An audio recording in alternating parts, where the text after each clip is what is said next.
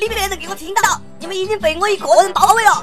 我现在郑重宣布，厕所是飞翔的地方，不是玩手机的地方。里面的人能不能呃先不要站到茅坑听语音版了，赶紧给我腾个坑位，快憋死我了！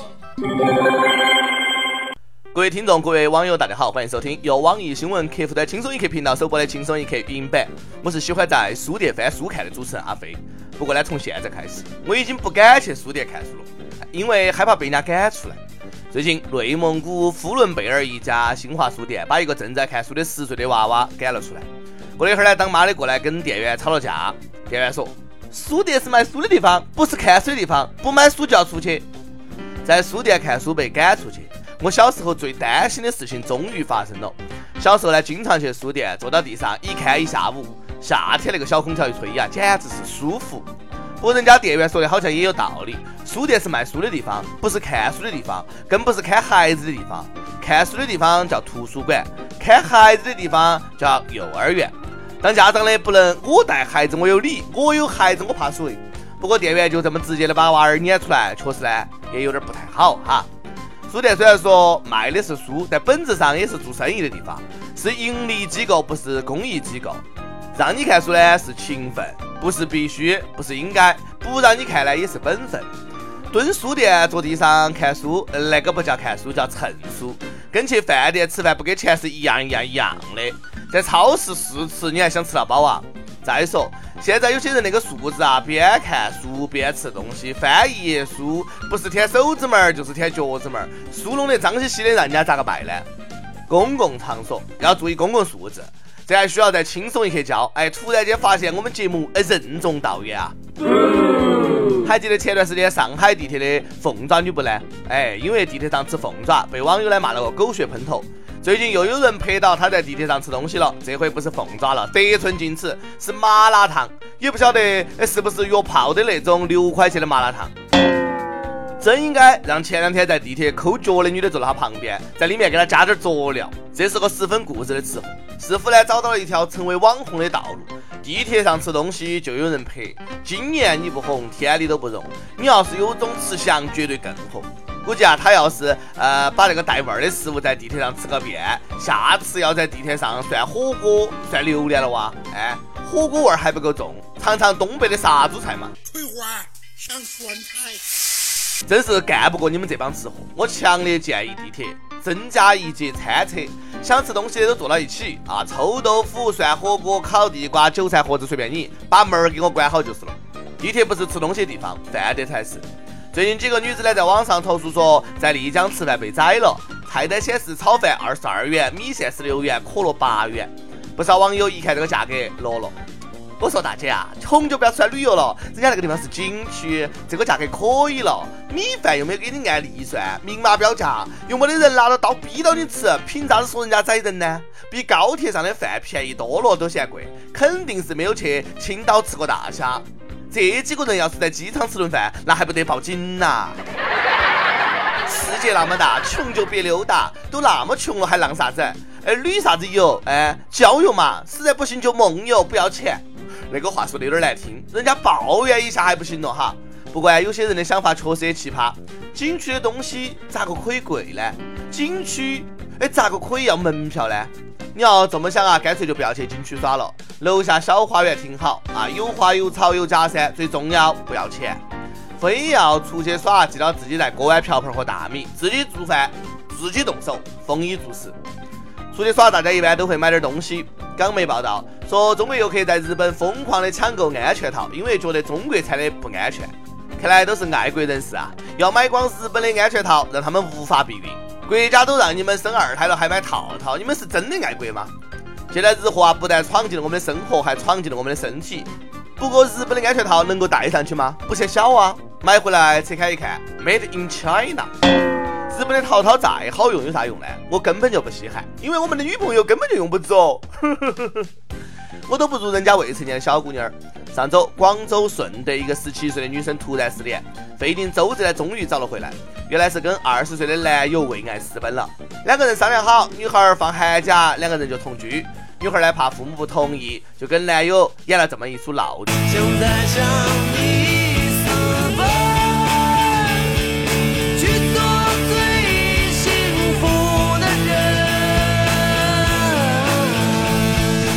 我都二三十岁的人了，还在找对象，人家十七岁就跟人家私奔了，哎，年纪轻轻不好好上学，跟人家同居，不耽误些作业啊？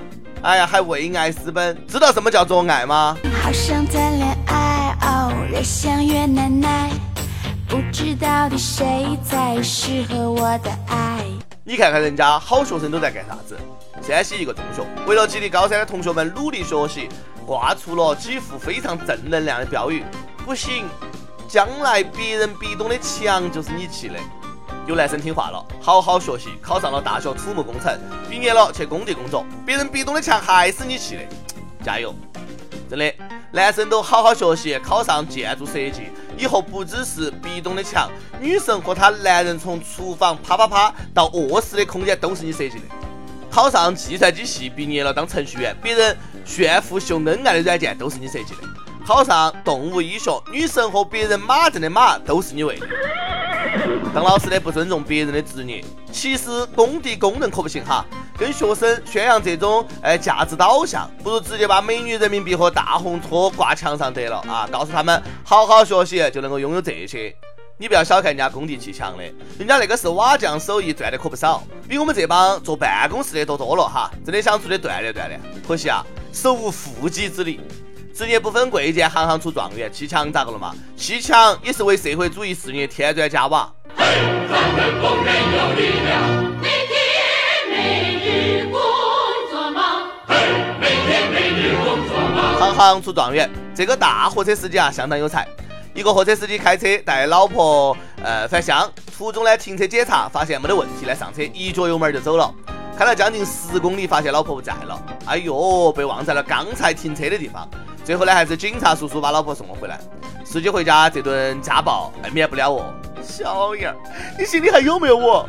司机估计也挺纳闷，这也太难缠了，故意甩都甩不脱呀。很多人开车回家呢，都会带点儿年货。江苏常州一个男子呢，用面包车运了二十四箱牛奶，准备走亲戚，结果被交警以违规载货罚款一百元。男子不服，警方说了，处理合法，罚得好，罚得对。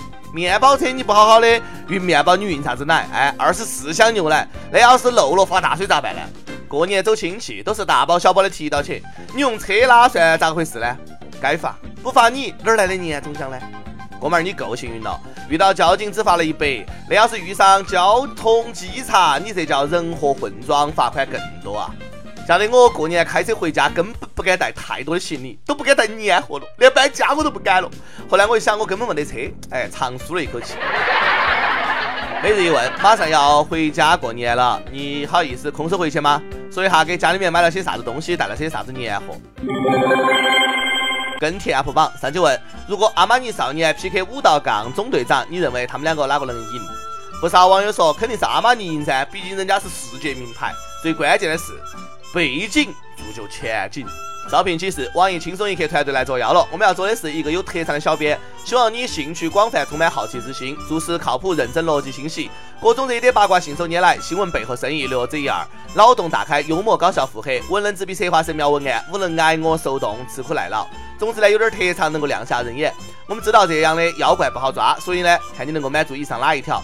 小妖精们，欢迎投简历到 i love 曲艺 at 幺六三 com。第二个时间，河北廊坊网友有态度的小五说：“小编你好，我是轻松一刻的死忠粉，从文字版到语音版期期不落。现在呢，我有个不情之请，我和我异地恋爱五年的女朋友马上就要领证了，我们一路走来呢很不容易。她说我欠她一个求婚，所以我想点一首歌。” My destiny，我想告诉我的西西，嫁给我嘛，西西，我要让全世界都知道你是我的人了。谢谢小编，到时候请你们吃糖哦，加油！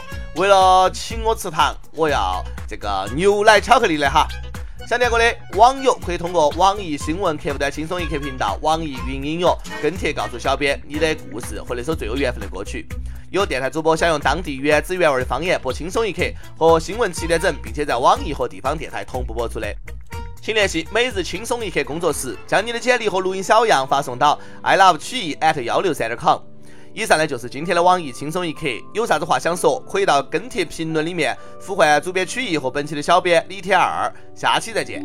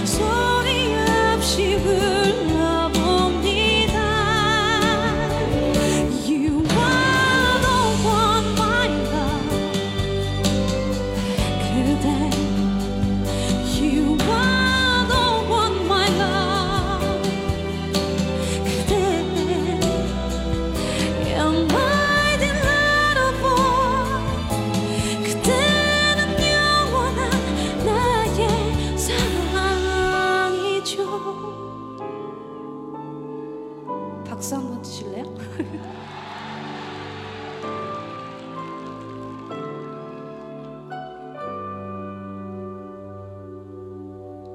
내 곁에 다가와 줘요 나 아직 사랑한다며 두 눈에 고